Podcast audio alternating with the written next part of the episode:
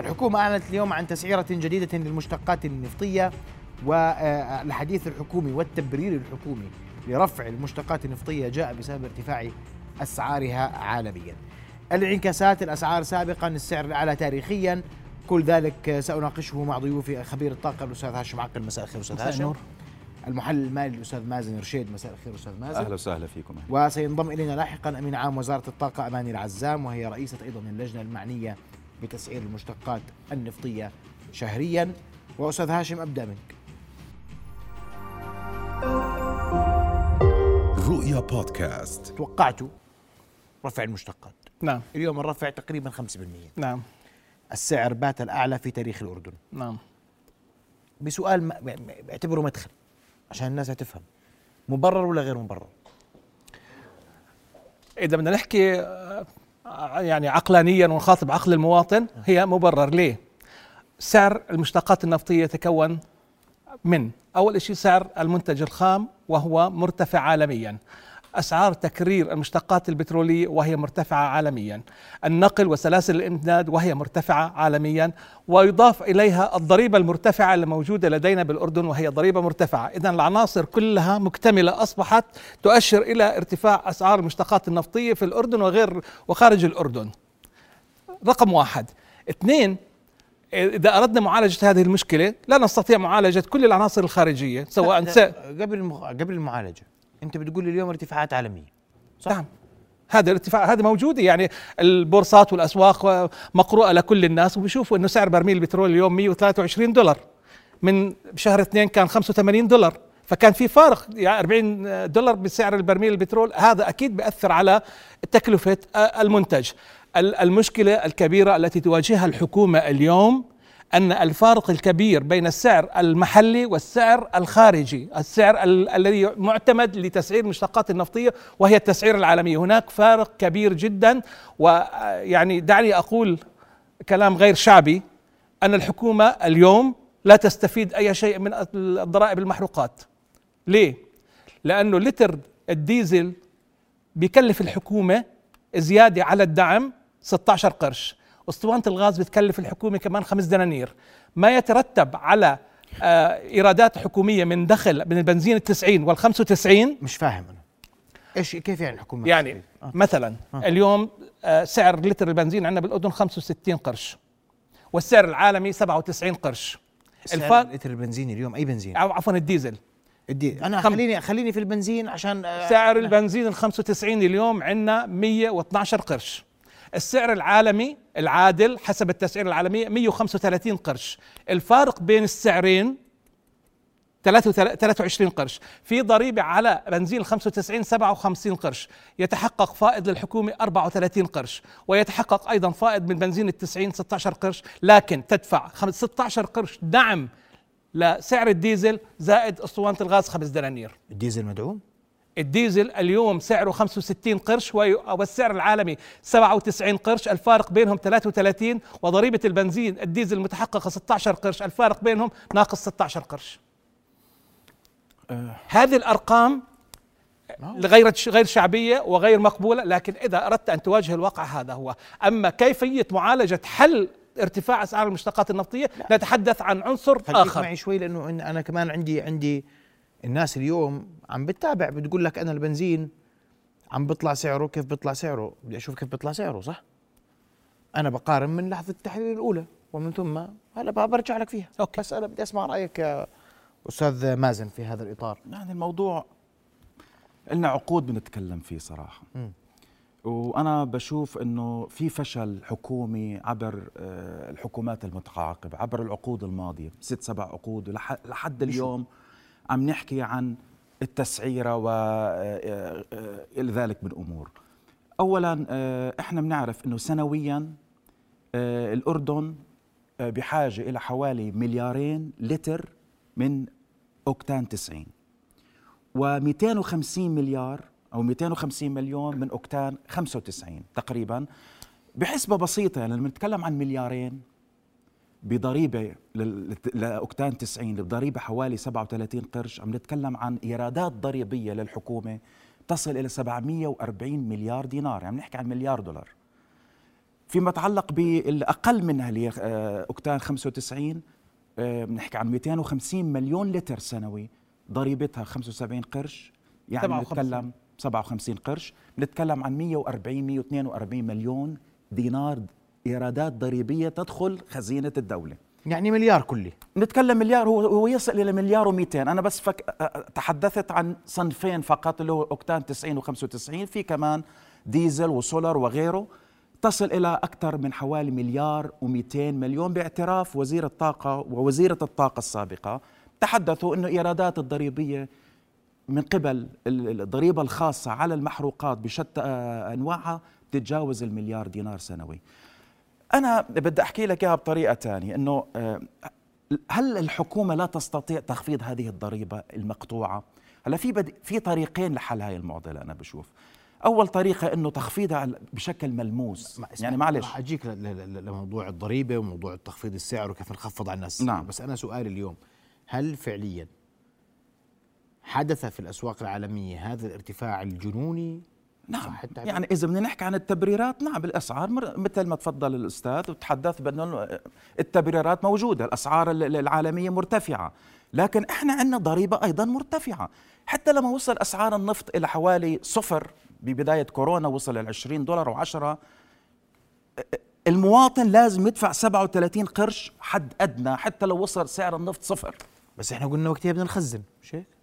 ما خزنا لأنه خزنا ممكن خزنا وإيش بس خزنا بس كميات بسيطة يعني لا طبعا تقريبا ما عندنا طاقه استيعابية ما للتخزين عندنا كبيرة. طاقه تخزينيه بس بنفس الوقت حتى لما توصل الأسعار لصفر ووصلت على فكرة وبالسالب اللي هي الفيوتشرز. بس لا هي كانت قضيتها صعبة. لا يعني ما, أنا مش عارف للتداول. أنا عارف عالمية مش بس أنا- للتداول. أنا بعطيك آه، طريقة يعني إنه آه، حسابية. حتى لما تتراجع إلى صفر أسعار النفط وهي وصلت ولو شكل مؤقت كان المواطن بدفع على الأقل 37 قرش ل- اللي هي ضريبة فقط. ضيف عليها صفر رح تضلها حوا... رح يضل ال- ال- المواطن يدفع ضريبة مقتطعة بواقع 37 أو 57 أو أكثر من ذلك حسب نوع آه، آه، النفط المستخدم أو المحروقات صحيح. المستخدمة. ملاحظة صغيرة.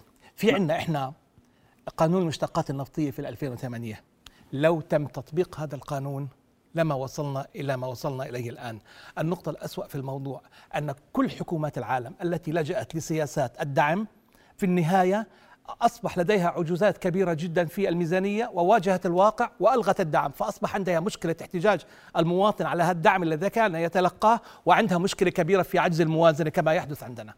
تعودوا الناس على سعر منخفض. صحيح. الحكومة تدفع الفارق وبالتالي دفعت الحكومة الآن الفارق بأضعاف ما بعرف، مديونية يعني- عالية جدا. نعم. أصبحت مؤذية للدولة ومؤذية للمواطن. ممكن. دائما تأجيل الحلول الجراحة هي الحل السليم.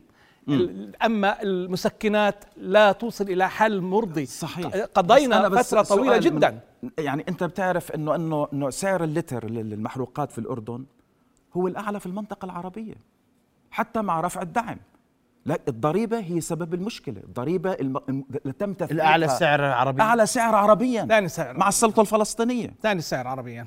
مع بعد السلطة الفلسطينية. نعم. بس وضع وضع آه، يختلف في منطقة آه، الضفة الغربية عن في وضعنا هون.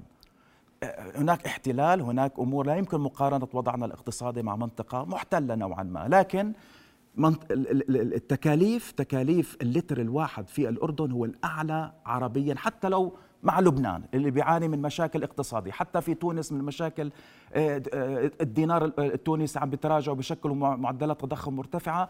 لكن إحنا هون هي معروفة للجميع إنه أعلى نسب آه، آه، الكلفة بالنسبة للتر الواحد تعتبر الأعلى في المنطقة العربية.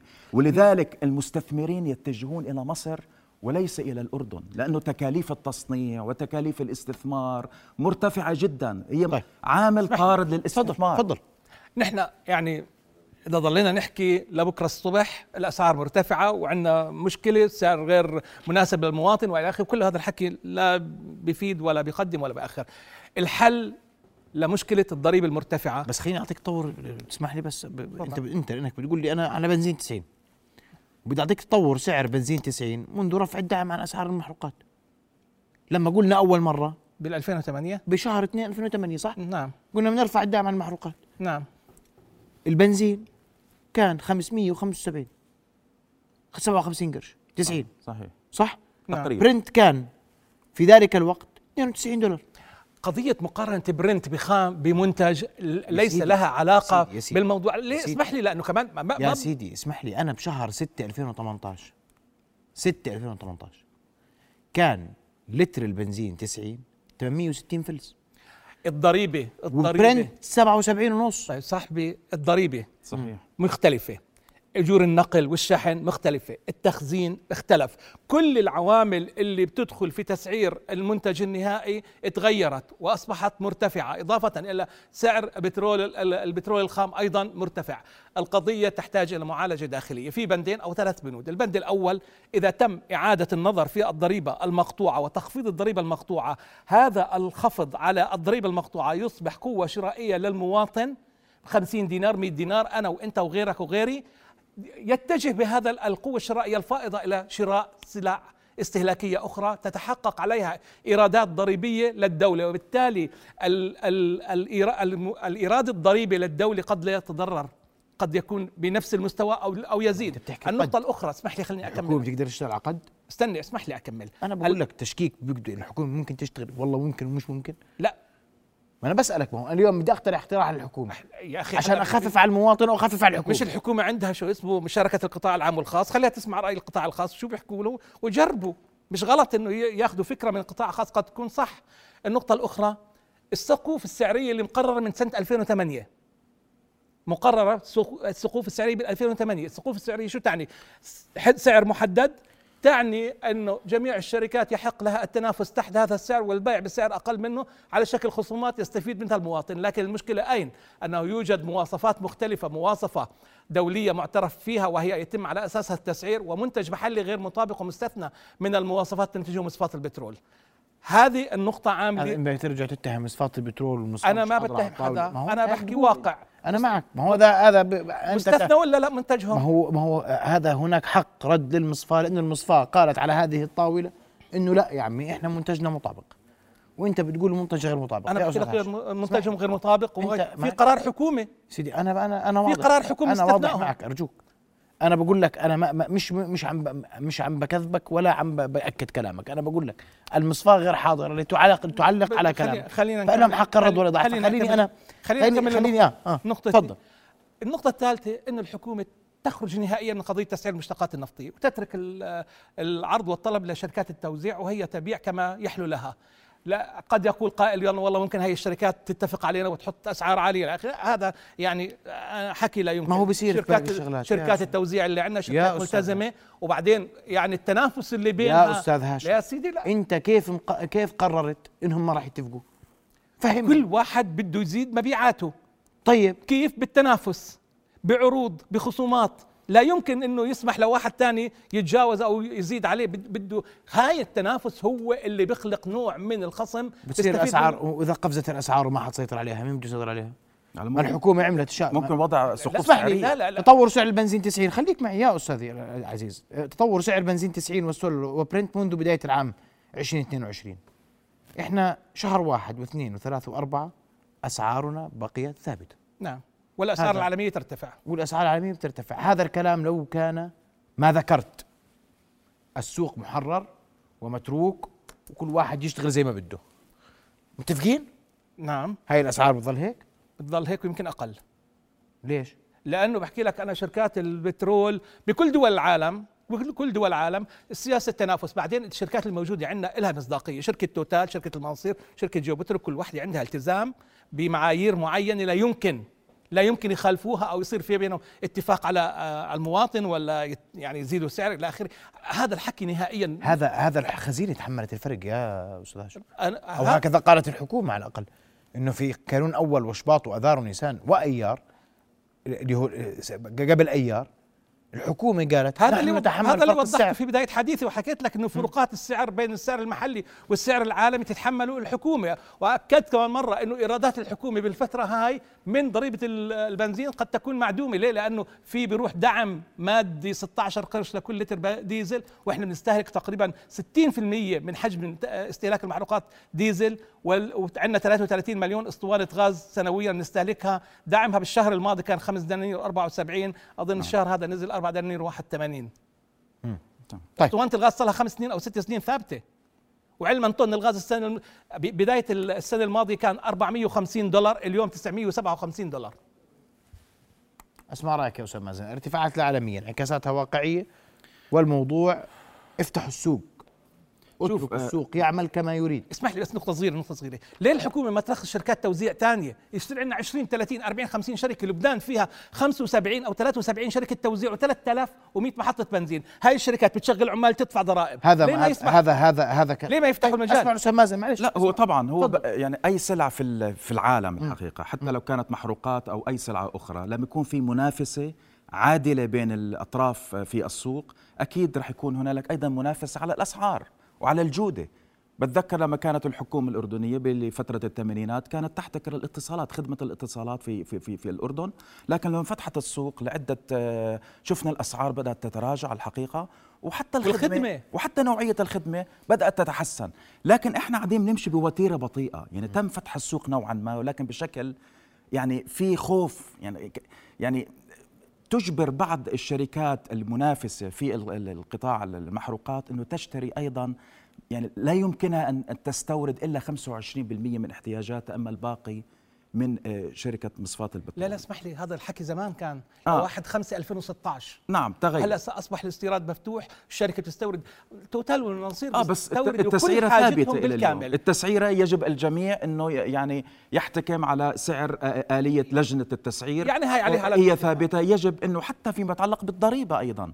تحدث آه، الأستاذ بأنه لا يعني إنه تخفيض الضريبة سواء كان على المحروقات أو غيرها لا يعني لا يعني إنه الإيرادات الضريبية اللي رح ترفد خزينة الدولة سوف تتراجع. لو خفضناها 30% ممكن قلنا حوالي مليار آه، الإيرادات الضريبية فيما يتعلق بالمحروقات ممكن تتراجع 300 مليون. لكن أيضا ذلك يعني يرفع شهية يعني آه، المستهلك المواطن إنه يتجه نحو اللي هي أوكتان 95 الأغلى. وضريبتها أعلى. ممكن يتجه أيضا أنه س- سلع أخرى لأنه احتياجاته تختلف وبالتالي بيزيد من حركة طيب. الاقتصاد وأيضا طيب. المبيعات سوف ترتفع دخل كويس. الشركات سوف ترتفع وبالتالي ضريبتها رح ترتفع. كويس. أنتم بتقولوا اليوم المواطن شو بهمه السعر. نتفق. السعر. أعطوني حل المواطن كيف يتعامل مع هذا الارتفاع اللي بتقولوا عنه عالميا. والسؤال المنطقي اليوم هذا لن يتوقف هذا الشهر عشان نكون متفقين. صح؟ لا هذه الاستباعات مستمرة لشهر طيب. 8 شو ما هو إذا مستمر لشهر 8 وهناك نعم. من يقول تستمر لما بعد ذلك وأنا أظني حسب بيان وزارة الطاقة اليوم. طيب خليني اسمح لي بس بعد فاصل اسمحوا لي. فاصل قصير ومن ثم نواصل وإلى تت... إلى أين تتجه الأمور والى إلى أين نتجه جميعا في هذا الموضوع وكيف يمكن ان نتعامل معه لتخفيف أثاره على اللي بالآخر من يتحمل المسؤولية ويتحمل نتيجه القرار وهو المواطن. فاصل ومن ثم نواصل القضاء.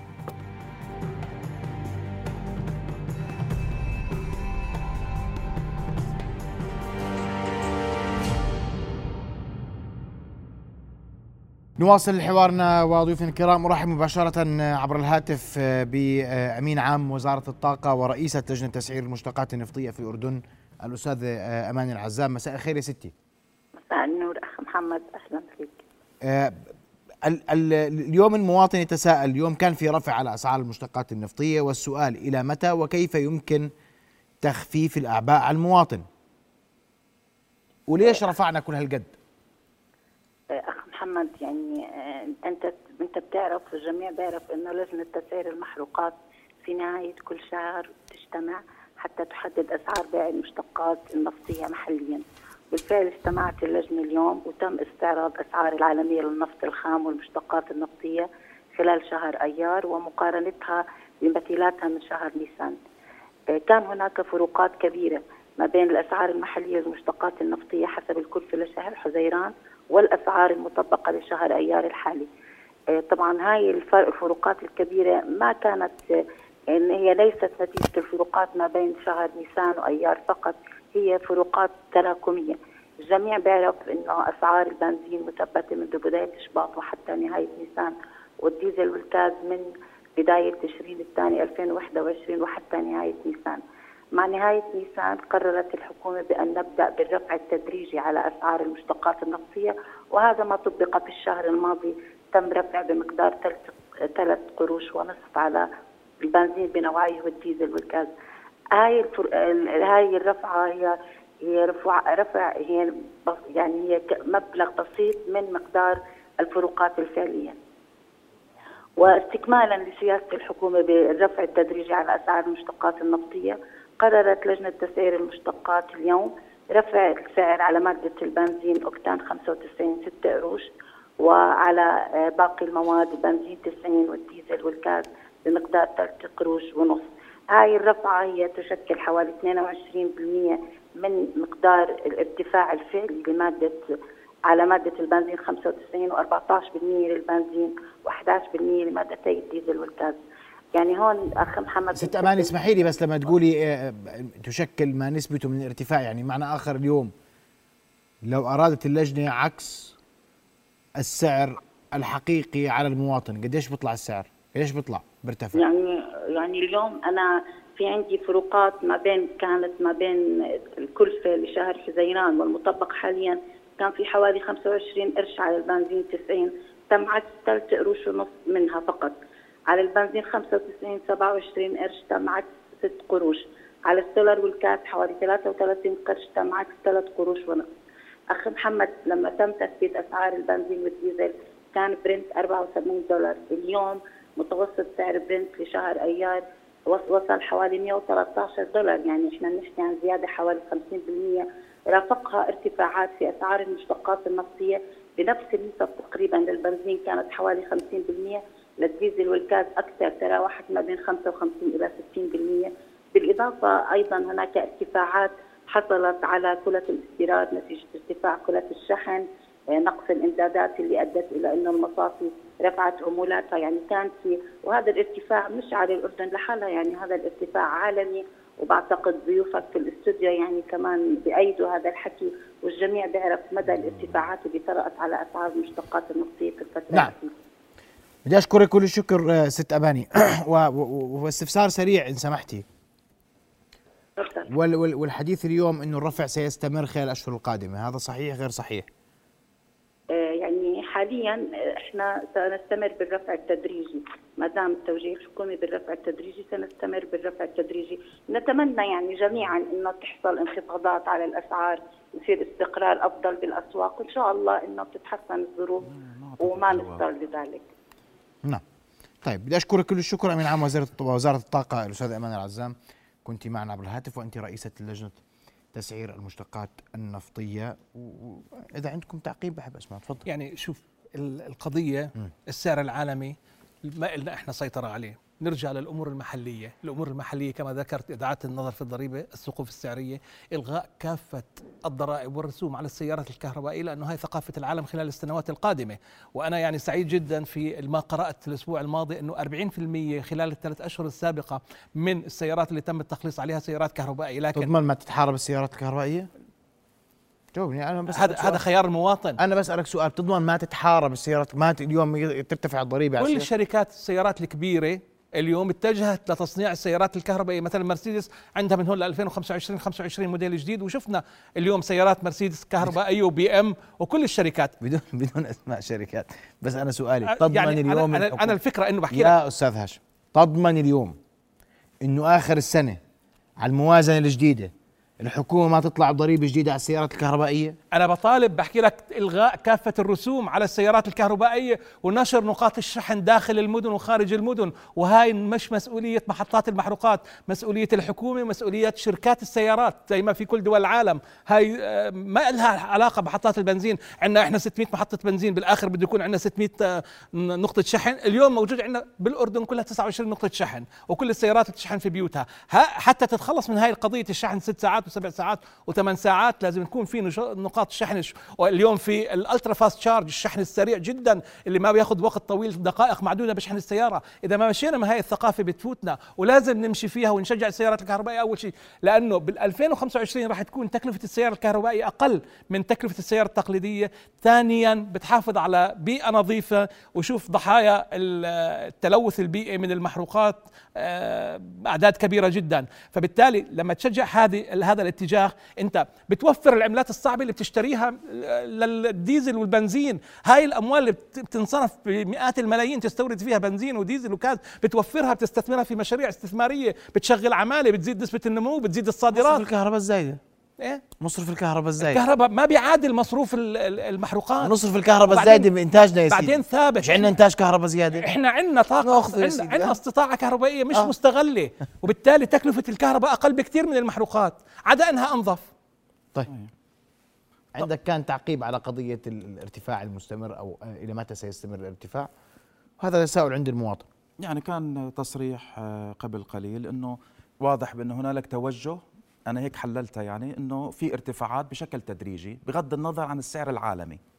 كأني اللي فهمته أنا إنه في بي يعني آه، نوع من إنه آه، المواصلة في عملية الرفع ولو بشكل تدريجي يمكن تعويض عن ال- التم.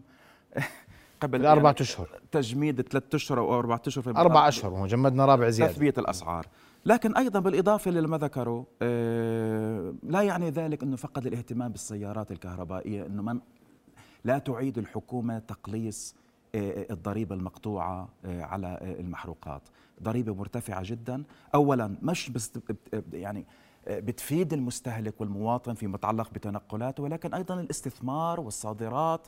إحنا بنعرف إنه جزء كبير من الوقود الصناعي وتنقلات آه، وغير ذلك من أمور تدخل في عملية آه، آه، الانتاج بشكل كبير. يعني مثلا الإسمنت 60% منه طاقة. 20% ف- فيما يتعلق بالحديد هي وقود صناعة وغيره وأمور مرتبطة بالكهرباء وغيره. آه، وإحنا بنعرف انه مستوردات الأردن بتشكل ثلاث أضعاف تقريبا صادرات الأردن. آه، إحنا بحاجة إلى تقليل يعني دائما المستثمر لما يدخل على أي مكان يحاول إنه يعني يدخل أمواله إلى هذا البلد. أول شيء بشوفه هي أسعار الطاقة لأنه يعني سلعة استراتيجية حيوية مهمة جدا. لها دور كبير في في تكاليف الإنتاج وحتى فيما يتعلق بالاستثمار. لأنه إذا كانت تكاليف الاستثمار مرتفعة أكيد راح يكون لها ضرر كبير على الاقتصاد وعلى الإيرادات الضريبية بشكل عام. لا يكفي فقط الحديث عن آه، السيارات الكهربائية ولا المفروض أن يكون هنالك دعم متواصل من قبل الحكومة لكن للأسف عم نشوف إنه هنالك حتى في عملية رفع الجمرك آه، بداية العام الحالي و10% على السيارات الهايبريد وغيرها وهنالك واضح وكان هنالك حديث أيضا من قبل الحكومات المتعاقبة أنه لم لم يكن هنالك جدوى يعني من عملية آه، آه، تقديم ميزات آه، فيما يتعلق بالجمرك على هاي السيارات الكهربائية. كيف؟ رأيك صحيح هذا الكلام؟ لا طبعا غير صحيح لأنه توجهات العالم توجهات اليوم اليوم التخوف. إنه في إقبال اليوم على السيارات الكهربائية. بس هذا خف أمر يجب أن منذ. بداية العام تراجعت شوي أنا اللي بعرفه. لا لا لا, لا ارتفاعات 40% هائله في الناس كل- الثلاث أشهر الماضية زاد التخليص على السيارات الكهربائية وهذه النشرة ماخذها من المنطقة الحرة. رغم أنه رفعوا الجمرك على رغم أنه رفع بس بضل لا أرحم. في رفعة قادمة كمان بنهاية العام العام الحالي. إحنا بنحكي يعني رفع بنحكي اسمحوا لي لي. اليوم. لا لا اسمحوا لي. الرفع جاء على السيارات ال- ال- الهايبريد. طيب. الكهرباء لم يمسها شيء. الهايبرد أيضا موفر اليوم السؤال. يعني ماشي، طبيعة ماشي. الحال. اليوم اليوم اليوم, قضية السيارة الكهربائية كان في مشكلتين عندنا. فترة الشحن الطويل والمسافة المحدودة اللي كانت. تقطعها. اليوم التطورات اللي بتصير في السيارات الكهربائية بتعطيك مسافة 400 و500 كيلو وفي 600 كيلو وفي تجارب على سيارات بتمشي 1000 كيلو في البطارية الصلبة اللي بيطور صحيح. فيها تمشي 1000 كيلو. اذا في تطور. اليوم تطور. تسلا أنا بس بدي أوضح لك شغلة نقطة مهمة. في السعودية مثلا الآن تحاول توطين الاستثمارات داخل البلد. شركة مثل لوسيد يس من أكبر الشركات الناشئة فيما يتعلق بتصنيع السيارات الكهربائية. السعودية عندها مشروع 2030 إنه جميع سياراتها في المملكة العربية السعودية راح تكون سيارات كهربائية. إحنا نستطيع السعودية؟ نعم. اللي هي دولة نفطية. دولة نفطية. دولة نفطية. والإمارات عندها توجهات أيضا في الطاقة مشاريع الطاقة في ضخمة. السعودية من أضخم المشاريع. إلى متى سوف ن- نضع دائما الشماعة أنه الوضع آه، سواء طاقة استيعابية فيما يتعلق بالطاقة الشمسية أو التفكير. خارج الصندوق فقط لا غير إحنا يجب توطين استثمارات كبرى فيما يتعلق بالطاقة المتجددة تصنيع سيارات نفتح نعطي ميزات للمستثمر الأجنبي ل- لماذا يتجهون إلى الدول في المنطقة ولا يتجهون إلى بسبب؟ قوانين الاستثمار الجاذبة إحنا عندنا صلنا من آه، أربع خمس شهور بيتحدثوا عن يا جماعة آه، موضوع قانون استثمار خلوني- عصري. خلوني في المشتقات. يعني لا، هي خلوني في المشتقات. بحاول النفطيه بس حل. اليوم استثمارات الطاقة أنا اليوم ال- أعطيني حل للمواطن ما في حل. طالما اليوم ما ترتفع وبكرة راح ترتفع وبعدين راح ترتفع والعالم اليوم كل القراءات والمؤشرات والدراسات والتحليلات تقول أن النفط في مزيد في طريقه للمزيد والمزيد من الارتفاع. الحل مزدوج تفضل. أول شيء إن شاء الله إنه تخلص الحرب الأوكرانية وبالتالي بخف الضغط عن أسعار البترول هاي. أمال وطموحات. هاي اعطيني. اثنين. إن شاء الله كله بس. أنت اثنين. أعطيني حلول ممكن أطبقها. تخفيض تخفيض الضريبة إعادة النظر في الضريبة. وأعتقد إنه في إعادة نظر في الضريبة. الآن يحدث إعادة نظر في الضريبة. النقطة الأخرى آه يعني قد يغضب آه البعض. آه ننمي ثقافة ترشيد الاستهلاك. لأنه في كثير من أمورنا الحياتية وخاصة في استهلاك البنزين والمحروقات آه يعني زائدة وتعتبرها نوع من الترف. لأنه مثلا لو أنا أو أنت بدي أروح على السوبر ماركت اللي بعيد 200 متر عن بيتي وبيتك ما بنروح مشي بنركب السيارة. وقيس على هذا كل المواطنين الأردنيين. عندنا مليون 700 ألف سيارة بالأردن. المواطنين يعني لو يتقنوا ثقافة ترشيد بلاش الاستهلاك نعمم أنا وياك. بحكي لك الصراحة بلاش نعمم. في في ناس بتعمل هيك وفي ناس بتعمل هيك بس النسبة العالية؟ ما عنديش دراسة. إذا إذا إذا قلنا- الاكل والخبز اللي هي نعمة ربنا في زيادة في الاستهلاك وبتشوفها استغفر الله العظيم آه، في مكبات الزبالة والنفايات. إذا الخبز اللي هو أهم ونعمة من رب العالمين ما بيقدروها كيف بدهم يقدروا البنزين. في ناس كثير للأسف الشديد. يعني أنا بحكي لك ممتع أحكي لك مثلا واحد يروح على دوار الداخليه يراجع محافظة العاصمة. وهو بيعرف إنه في أزمة سير وما في مواقف وبده ساعتين ليوصل بيحمل حاله بسيارته وبيروح رغم إنه هاي عارف. بلف ساعة مشان يشوف محل وما بيلاقي محل وبصف سيارته في محل مخالف. صرف بنزين وتخالف وضيع وقته. Okay. هلا التركيز بدقيقة أرجوك. التركيز كله على السيارات. لكن أنا بعيد وبكرر إنه المحروقات تدخل في الصناعة في الصادرات في الاستثمار في أمور أخرى. مهم جذب الاستثمارات ما في حل قصير ما فينا أقول لك والله شو البديل للمواطن الأسعار سوف ترتفع في حرب روسية اوكرانيه بكرة ممكن نسمع دولة أخرى مع دولة أخرى ونشوف الأسعار ترتفع مرة أخرى. لا يوجد حل الحل بيد الحكومة أن تخفض ولو بشكل مؤقت تثبت الأسعار لمدة أربع خمسة أشهر. يكفي أن نقول إنه شركتين مثل البوتاس والفوسفات خلال الربع الأول من العام الحالي رفضت خزينة الدولة ب 100 مليون دينار ضرائب. متوقع 570 مليون دينار صح. ضريبة دخل وتعدين. صحيح. السنة الماضية بنهاية كانت العام الحالي. 75 مليون دينار كانت. طب زعلانين. بفضل هذا ليش الفرق زعلانين؟ طيب. طيب. نعم. بالعكس. وال- ليش زعلانين؟ طيب؟ بالعكس إحنا زعلانين. الحكومة بتقول إنه تم تراجعت إيراداتها الضريبية بواقع 70 80 مليون دينار خلال تجميدها أربعة أشهر تثبيت أسعارها لكن لا تتحدث بأنه أيضا جاءتها 100 مليون دينار ضرائب أيضا من شركتين عملاقتين في الأردن. طيب نقطة أخيرة. وتم تعويض هذا التثبيت على الصادرات زادت خلال الفترة الماضية من بداية العام 43% وهذه طيب. نقطة إيجابية أيضا. صحيح. طيب. نعم نعم. بدي أشكركم ضيوف الكرام على حضوركم. تحدثنا حول رفع المشتقات النفطية. استعرضنا تاريخ الدعم على أسعار المحروقات وتحدثنا أيضا عن تطور تطور الأسعار خلال العام الحالي والارتفاع من المتوقع أن يتواصل طالما استمرت الحرب وطالما استمر ارتفاع أسعار خام برنت ضيوف الكرام مرة أخرى شكرا جزيلا لحضوركم. مشاهدينا رؤيا بودكاست.